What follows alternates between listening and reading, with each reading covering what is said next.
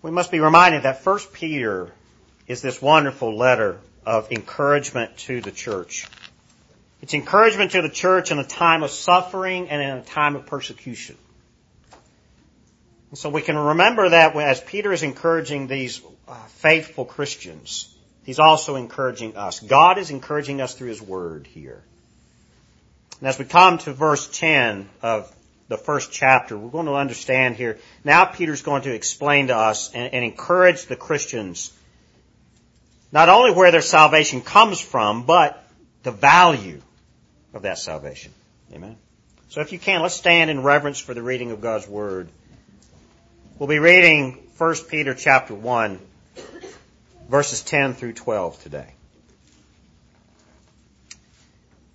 Concerning this salvation, the prophets who prophesied about the grace that was to be yours searched and inquired carefully, inquiring what person or time the Spirit of Christ in them was indicating when he predicted the sufferings of Christ and the subsequent glories. It was revealed to them that they were serving not themselves but you and the things that have now been announced to you through those who preach the good news to you by the Holy Spirit sent from heaven, things into which angels long to look. Amen. Let's pray. Father God, your word is so relevant and it reminds us, dear God, that we have been bought with a price. Your church, Father, are those that you have purchased on the cross as your son died for our sins. And there's a value here. Even though it's a free gift from you through grace, there's a value to what you give us. So God, I pray through the words of your servant Peter that you would speak to us even now in 2018. God, that you would challenge us to be reminded of where our salvation comes from. And be reminded that those who came before us who preached the good news were preaching also for our sake. And I pray God that you know, some, somehow this, these words would would just inspire us today, to encourage us today, to give us hope, to give us peace, security, stability in your arms as our Father. And I pray, God, that right now your name would be glorified as we speak your words, as we glean your truth from your scripture, as we live as your people. May we bring you glory. So God, please allow this moment to be your moment. Allow your words, Father, to be heard clearly. Teach us all that we need to know, Father, we pray. In Jesus' name, amen. Amen. Go ahead and have a seat. You remember here uh, the first letter of Peter, he's writing to the church that has been scattered in the first century. Uh, these were just the first few decades following Christ's resurrection and ascension back to heaven. And now the church has come under the persecution, and we, we, we know historically at this time, this was under the Emperor Nero, right? Nero was that lunatic Roman emperor that, you know, the, the, the stories and the movies that we know about casting Christians to the lions, right? This is the time period we're talking about. Peter is writing to those Christians who had scattered to the outer uh, boundaries, the outer reaches of the Roman Empire, trying to find safety and they had, wherever they could go, they gathered together in small groups of Christian community. But even there, in these outer realms of the, of the Roman Empire, there was persecution and suffering. These Christians were, at this point, now considered criminals in the Roman Empire.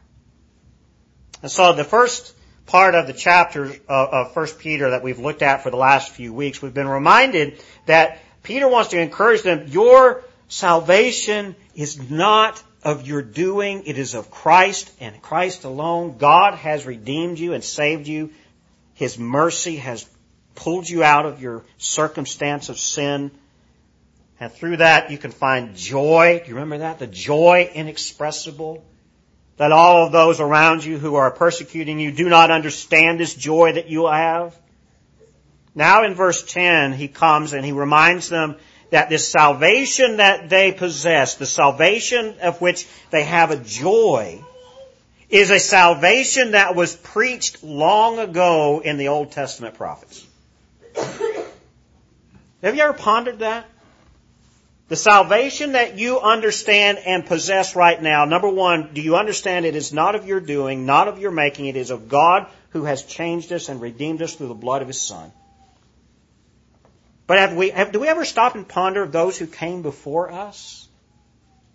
And preached salvation and preached the future glory of Christ? Knowing that even those that we do not know who come after us, they have a reward coming that they don't even see yet. But even the Old Testament prophets saw the truth of Christ even then. Isn't that amazing?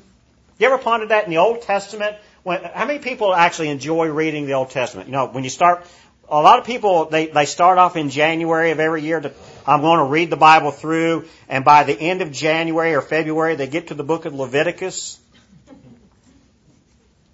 And then they stop. okay? But you know what? Even, even in the book of Leviticus and all of those rules and things that God laid down for His people, even in the Mosaic Law, there is Christ. All of that is pointing to a future glory of redemption that God promised in the very beginning of time. When Adam and Eve failed God and they fell from His grace and they fell into sin and rebellion against God, even then God said, I'm sending hope. Y'all remember that? And from the time of Adam all the way up, even till today, that hope in Christ is true. Now ponder this as Peter is writing to these Christians at their time of persecution and suffering, remember, they are facing death here. They are facing criminal charges and persecution here.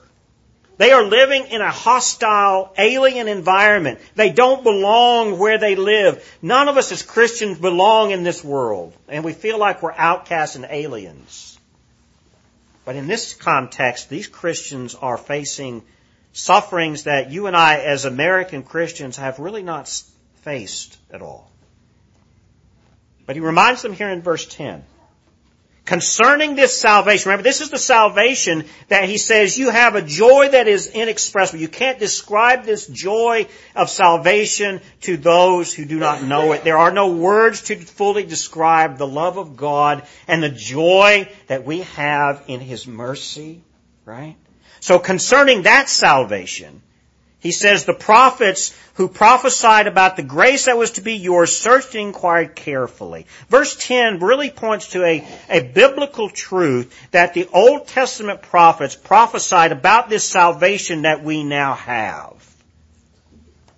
See, the prophets of the Old Testament were fixated on God's promise of salvation. As the Old Testament prophets were prophesying, as God rose up men to, to be his voice. The Old Testament prophets who were God's prophets, men of God, prophesying as God led them. And their words and their teachings God used to develop His scriptures, His Bible. The Old Testament is full of prophecy of the Old Testament, but what are they prophesying for? They're not prophesying for riches and glory and end times whatever that we have now. They're prophesying about the coming hope of salvation. But did they know who they were prophesying about? No.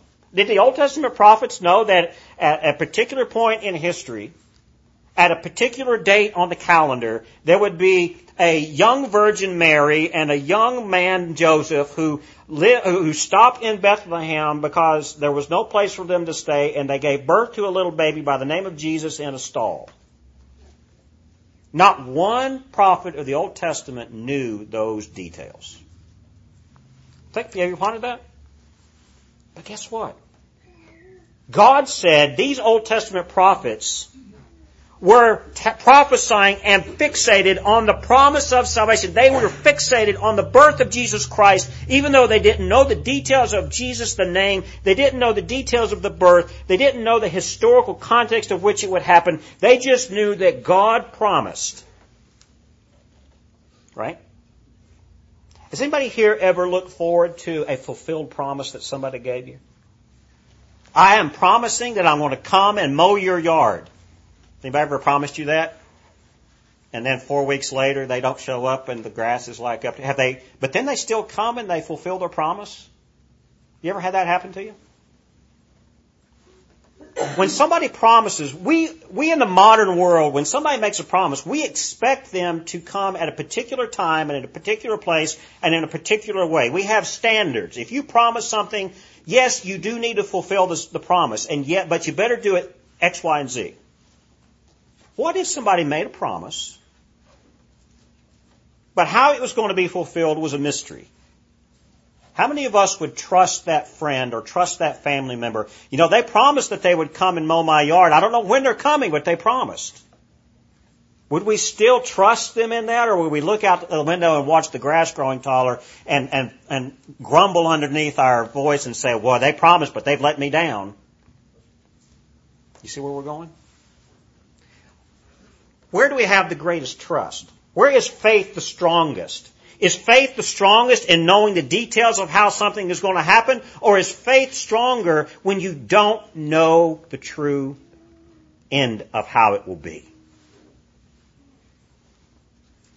Ladies, your husband may promise to fix the leaky faucet. He may have promised two years ago. But if he's a good husband and you trust him, he's going to get it done. men who have a leaky faucet to fix, maybe you need to get going. See where we're going? Trust and faith requires not fully understanding how it's going to happen. We have to trust that. And so these Old Testament prophets, God spoke through them, and they were fixated not on how salvation was going to be or how God was going to answer his promise. They were fixated on the promise. And that's what Peter's telling us here in 1 Peter chapter 1 verse 10. He says, concerning this salvation that you Christians now know, concerning this salvation of which you have joy, the prophets, they knew it too. They prophesied about the grace that was to be yours. How many of us would do that? Are any of us looking forward to the generations that come after us? And we may not know exactly what God has planned for the next generation or maybe the next three or four generations. How many of us right now in this moment are thinking ahead that God is using us right now for something that's going to happen after we're gone? Or is salvation and grace that God gives us only for us now? God loves us where we are. He redeems us through the blood of Christ where we are. But this grace that He pours out on us, we see in the Old Testament prophets, they knew that even though they were part of God's grace, God does love the Old Testament prophets and He redeems them in their faith. They also know that all that they were working toward was for a future glory. That the Messiah, Jesus Christ, would come I mean, we see this in Isaiah, all, all throughout the book of Isaiah, uh, chapter 45, for, uh, chapter 49 specifically, chapter 53. All of the a book of Isaiah is prophesying and looking forward to the coming Christ. We can look in, in John chapter, look over to the book of John chapter 10 for me. The book of John chapter 10, even, John, uh, excuse me, uh, book of John chapter 10. The words of Christ here in verse 16.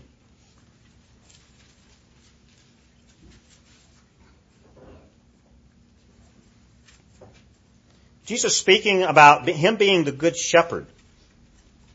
And, and, and actually, let's move up to verse, uh, verse 7. Let's start in verse 7 and read down. Let's see what the words of Jesus have to say here about the sheep.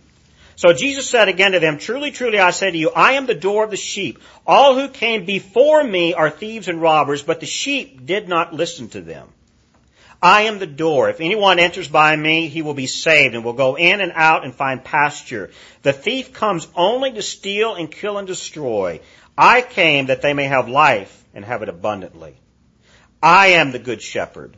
The good shepherd lays down his life for the sheep. He who is a hired hand and not a shepherd, who does not own the sheep, sees the wolf coming and leaves the sheep and flees, and the wolf snatches them and scatters them. He flees because he is a hired hand and cares nothing for the sheep. Verse 14. I am the good shepherd. I know my own, and my own know me, just as the Father knows me, and I know the Father, and I lay down my life for the sheep. Verse 16. And I have other sheep that are not of this fold. I must bring them also, and they will listen to my voice. So there will be one flock, one shepherd. For this reason the Father loves me, because I lay down my life, that I may take it up again. What this is, this passage in verse 16 has been taken so out of context by so many teachings over the years. Our fellow Mormon brothers and sisters will take this act, well, the, the fellow Mormon, our, the Mormons will take verse 16 here, and they will say that they are part of the church because Jesus is fulfilling this verse by coming to America and having a second revelation. And so now we have the, the tablets that Joseph Smith wrote that's, they, they look to this. Now, I'm going to argue that that's false. Okay, I'm going to argue that's false.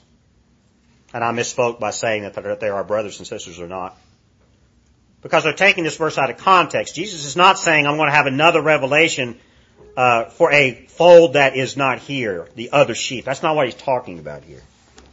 I think this text is talking about in 1 Peter chapter 1 verse 10 these Old Testament prophets who had the, who spoke of this grace that was for someone else. And that's us. You see the point here? Even Isaiah, again, like I said, prophesied about this. It was not about a salvation that Isaiah would know. It was about a salvation uh, that Isaiah understood would come.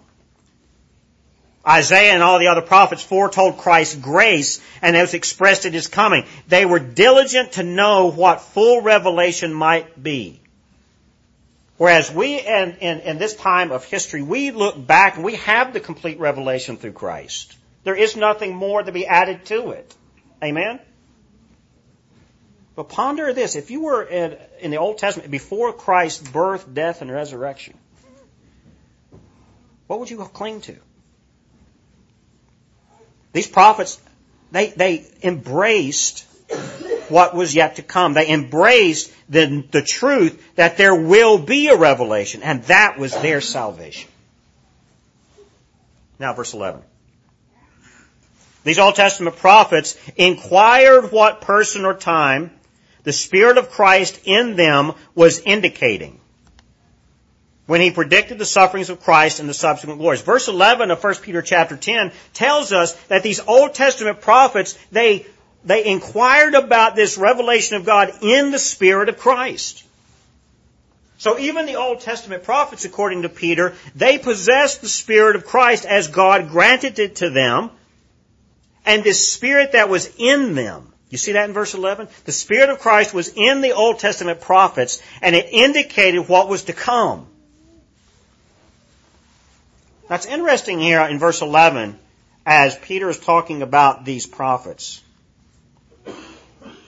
Notice that he's not writing here in verse 11 or, or claiming that their doctrine or their scriptures that they were writing, their own personal teachings, that's not what he's talking about. He's talking about their own personal desire. As Old Testament prophets, as men of the age before Christ's coming, there was a personal desire, a craving for God's fulfilled promise. So he's saying here that these prophets were filled with Christ's Spirit. And they were looking forward to Christ's coming. But notice here in verse 11, what was it that they were also looking forward to? They were prophesying and imagining and desiring Christ's coming, knowing also, predicting in verse 11, the sufferings of Christ and the subsequent glories. The Old Testament prophets knew that when the promise of God came in Christ, that promise of God that came would not be some fancy, comfortable, soft redemption. They knew that Christ would suffer. Isaiah the prophet, when you read in there, he, he, he's very specific in, in his predictions and in his prophecies that the Lamb must suffer. Even the Old Testament prophets knew that Christ would suffer.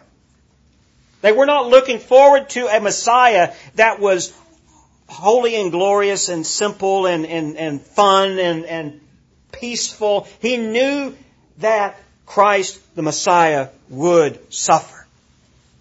So for the Old Testament prophets, suffering was not a surprise. So Peter here in verse 11 of chapter 1 is encouraging the Christians, even the Old Testament prophets knew that you would suffer.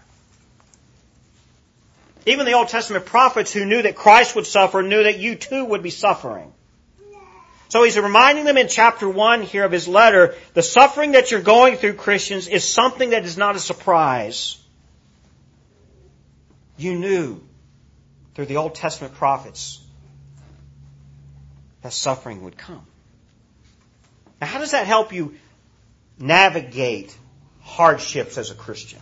How does that help us navigate the sufferings that we go through, not just life, I mean, let's just be real. And Peter even speaks to this. We'll get into this more as we go through the book of First Peter. Peter makes a real distinction on suffering. There's two different kinds of suffering. We suffer for the evil that we do, consequences for bad choices, but there's also suffering for being righteous in Christ. What Peter is encouraging the Christians here is the sufferings that you suffer because of Christ. He's saying if you've, if you've just made foolish choices and you've just done stupid things, you're going to suffer stupidly. And that's God's love for us. Do we love our children when they fail? Do we allow them to suffer the consequences, to learn from that? Yeah. On the job, do we have hopefully wise supervisors that allow us to make a few mistakes in the early days of our employment so that we learn and grow and become better employees? Hopefully. That's not what Peter's talking about here. He's talking about the suffering that we have because of Christ. Because if we suffer in the name of Christ, then that is suffering we do not deserve, but we are promised it. Now that right there is the rub, isn't it? Wait a minute, God. I am bought by the blood of your son Jesus. You have redeemed me in his name. Why is it that you're giving me suffering that I don't deserve? I've not done anything wrong here. That's, that's kind of the tension. And Peter is writing here telling the church, listen, even the Old Testament prophets, they were in the Spirit of Christ and they predicted the sufferings of Christ. They knew that you too would suffer. But then in verse 11 he says, these predicted sufferings of Christ bring subsequent glory. So even the, the suffering that the Christians go through will produce glory. Now this Spirit of Christ that was in the Old Testament prophets, this Spirit of Christ is what directed the prophets to desire salvation. They were longing for the salvation they knew were going to come at some point. They had this spirit of knowledge here of what God was doing. And so the Old Testament prophets, according to Peter here, the Old Testament prophets were actually witnesses to the present church. They were witnesses to what the church, the church here in 1 Peter was going to go through. Peter's saying, everything that you're suffering as the church now, at the hands of those who do not know Christ and who avoid Christ, those who persecute you, the Old Testament prophets, they were witnesses seeing this coming. They knew what your present situation would be. Hopefully, that's, that's words of encouragement to someone who is suffering. The Old Testament prophets that these Christians would have respected and held dear, even these, the words of the Old Testament prophets, they actually give me comfort even now in my affliction. So Peter is even actually, and really what he's doing, he's steering the Christians in the midst of your suffering, go to God's Word.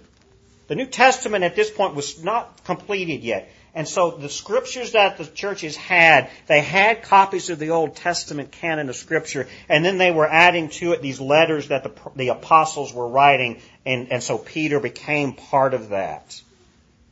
And so he was saying these Old Testament prophets that you read, hold dear to them. They are giving you in comfort. They are giving you witness that Christ would suffer and such, and, and likewise you as the church would suffer. Now, does that sound like a lot of the preaching that we have in the churches today? Right? How many people go flocking to a church that, that says, you know what, the Bible says you're going to suffer? How many people are going to stick around for that? What is it? We, we flock again to the comfort. We, we flock to the make me feel good gospel. But you know, even Peter here says there is a joy in the salvation that no one can understand. Even in the midst of our suffering for Christ, we are joyful in that. That's something the world can't understand. Amen? Are we bought by the blood of Christ? Yeah. Are we suffering for His name? I don't know. I've heard it said many times before. I don't know if I fully agree with this, but I see the point if you as a Christian are not facing persecution because you are a Christian, um, many people will argue, are you really living as a Christian?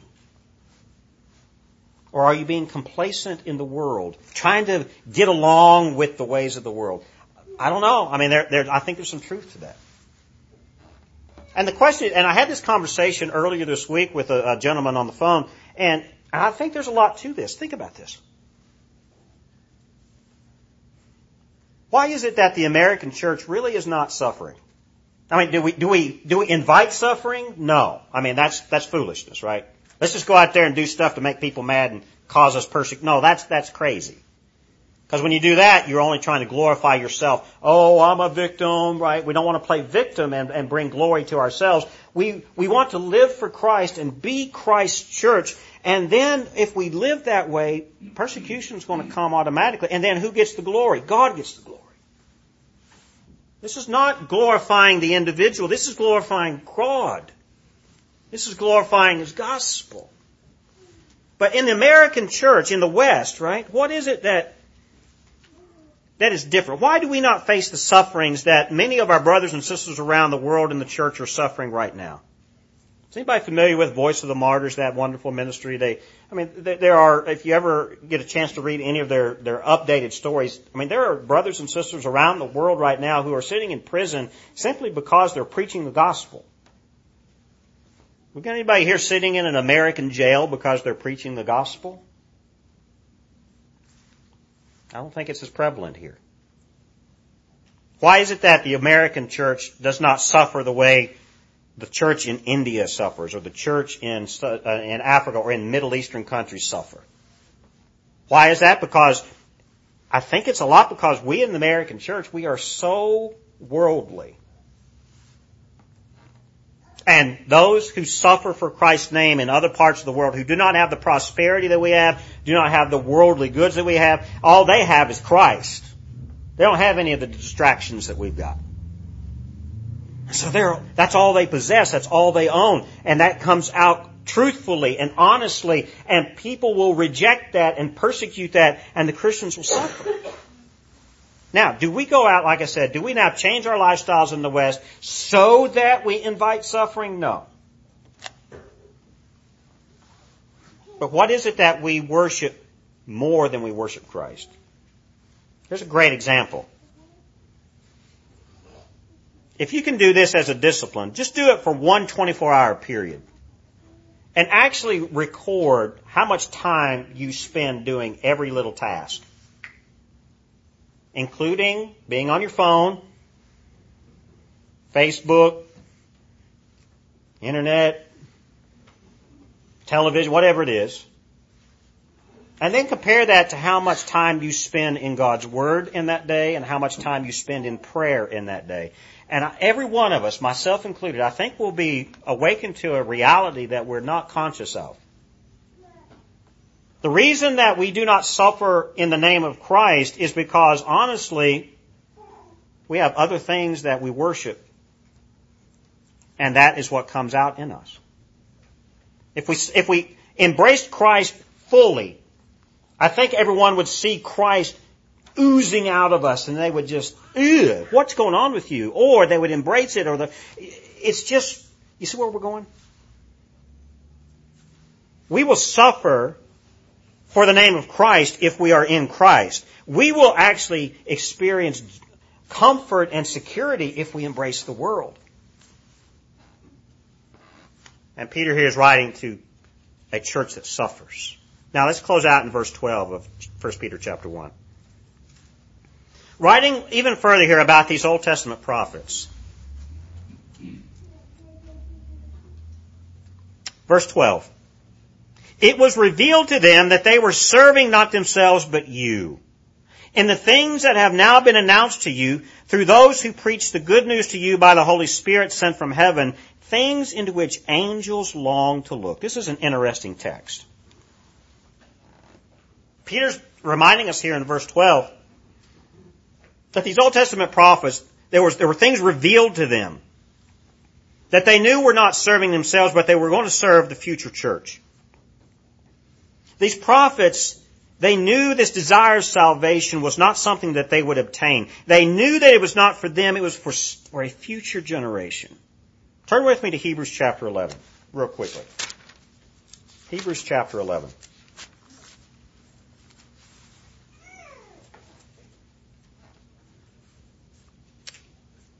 The author of Hebrews, who I'm going to argue is Paul, we're going to look at verses 1 through 2, and then we're going to flip to the end of the chapter and see how it closes out. But Hebrews chapter 11 is the, the chapter of faith. The heroes of the faith. These Old Testament heroes of the faith that are counted as righteous in Hebrews chapter 11, even though they did not know the name of Christ personally. Their faith in God's promise God counted to them for their salvation. Here in ver- uh, chapter 11, verse 1. Now, faith is the assurance of things hoped for, the conviction of things not seen. Verse 2. For by it the people of old received their commendation. You see that? A lot of times when we're talking about faith, we want to stop at verse 1. Hebrews chapter 11 verse 1 is a great definition of faith. But the writer here of Hebrews is continuing here in verse 2. For by it, which is that faith that we do not see, for by it the people of old received their commendation. So there in verse 2, the writer of Hebrews is acknowledging that the people of the Old Testament, the Old Testament prophets, the Old Testament heroes of the faith, they received their commendation through the faith of things they could not see. They were assured and they were confident of what was going to come, and that is what God counted to them for their salvation. Now flip over to verse 39 at the end of the chapter. Hebrews chapter 11 verse 39.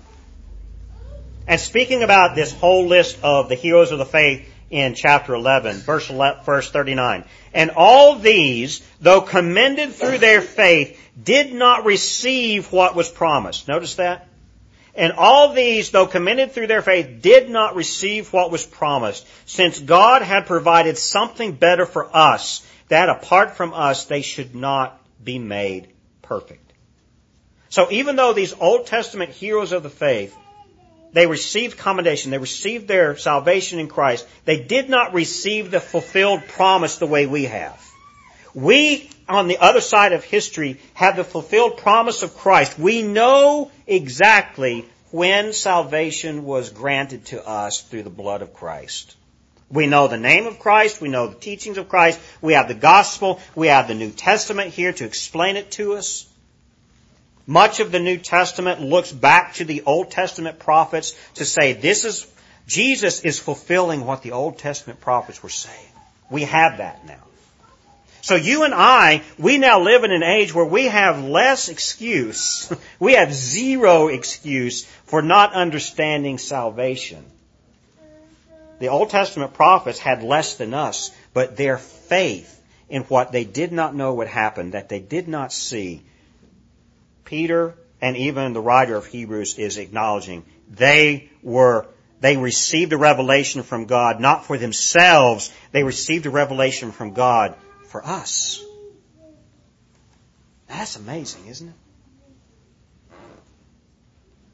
So back on 1 Peter chapter 1, verse 12. He continues on and says that all of these things that were announced by the Old Testament prophets, they were preached, that they preached the good news through the Holy Spirit sent from heaven to us, and what they preached were things into which angels longed to look. Now what does that mean? That angels long to look. You and I, we see and know the truths of God, but the only thing, the only way that we know the truths of God is through number one, what God has revealed to us through Christ and through His Word. Okay? How many of us actually know the mind of God fully? Anybody? I hope none of us But we, I mean, we do have the knowledge that God has allowed us to know. But how many of us could argue that we know God's mind 100%? I don't think any of us can. The best that we have is that we see God through the world that we live in uh, the idea is looking through a mirror darkly. We look through the world and see what God has revealed to us in the world. That's how we see God. Do angels have any extra revelation that we don't have? That's a, that's a big theological debate. I think what Peter's saying here in verse 12 Angels clearly are in the presence of God and we are not. But do they have a knowledge that is not ours? I don't know. Some, I mean, some ancient uh, commentators on this passage would say, yes, the angels have a knowledge higher than ours. But I don't know we have a revelation of salvation that the angels themselves do not experience. An angel cannot experience the salvation through Christ because the, the, blood of Christ was not spilled for an angel. The blood of Christ was spilled for you and me, humanity, right? So, in one way, you could argue here what Peter is saying is that angels have a perspective that we don't have. They, these angels, they long to look upon the salvation that we, that we embrace. An angel cannot understand and experience the relationship with Christ that we have. But then on the other hand, angels longing to look, it's like this salvation narrative about how Christ is saving us, it's almost like a spectacle for the angels. Look at what God's doing next, right? Look, God sent His Son, look what He's doing. All of His promises are coming to be, and they're like, they're like spectators watching what God is doing for us. I don't know if that the angels are jealous as much as what Peter's talking about here is they're, they're, they're applauding the whole thing. right? Those angels that were jealous are the ones that God cast out of heaven. But the angels that are loyal to God, as he's talking about here in verse 12, those, these angels are looking upon things. They desire what we possess because they know they can't have it. Peter implies here that angels desire to see the gospel fulfilled. They desire to see God's glory manifested in this salvation of humanity. That's an amazing thing about salvation, isn't it? Does that help us understand how precious and how valuable salvation is in Christ? I hope so, because that's what Peter's intent is here. You see, the Church of Christ, Christians, you and me, we are this magnificent work that the angels are looking upon with awe. Have you ever pondered that? The angels are looking upon redeemed humanity not, not, not the unredeemed. They're looking upon the church. They're looking upon those who have experienced salvation in Christ, and they are standing there as, and looking upon a, a magnificent fulfillment of God's promise. Wow. As Peter is writing to the church who is suffering, Imagine hearing these words in the midst of persecution and fear for your life. Christians who gather in fear that the, uh, the army or the police are going to come and kill us or arrest us for being Christians and gathering. Can you imagine how encouraging this would be? Wait a minute. We're meeting in secret. We're meeting in private. But angels are looking upon us and they're, they're, they're proud for us and they see what we're doing is magnificent and fulfilling God's promise. So as we gather here on Sunday morning to worship, is that what we're experiencing? Or is, is God happy and glorified in our gathering? And angels are looking down upon us from heaven as God is looking down upon us. And they look on Sovereign Grace Baptist Church and they see something that is magnificent and fulfilling the promises of God. That's the value of salvation. Salvation is not something of our own possession. It's not some trophy that we have an, an entitlement to, right? Right? Trophies are given out now for participation rather than for actually winning. It's like we, we, we are entitled to a trophy. How many people look upon salvation as an entitlement? Peter's reminding the church here in the midst of their suffering, your salvation is so valuable. Your condition, your existence as the redeemed of God, the ones that God poured His mercy out upon, that is so glorious and valuable that the angels look upon it in awe and celebration and wonder. They see it as a magnificent thing.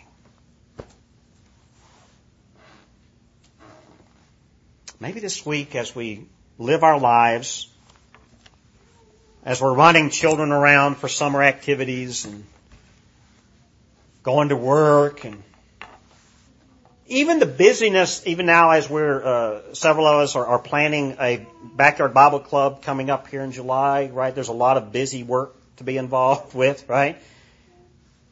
Are we doing this out of compulsion and drudgery? Are we, are we looking toward a magnificent thing? Salvation in Christ is a glorious, valuable existence. Wow.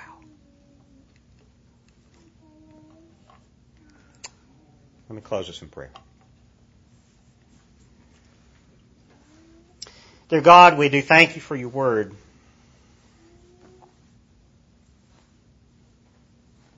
I pray, God, that as, as we become complacent as a church, as we become complacent as individual Christians, as our family becomes routine, our lives become over busy. I pray, God, that maybe these words of yours from, from Peter remind us of how glorious salvation in Christ really is.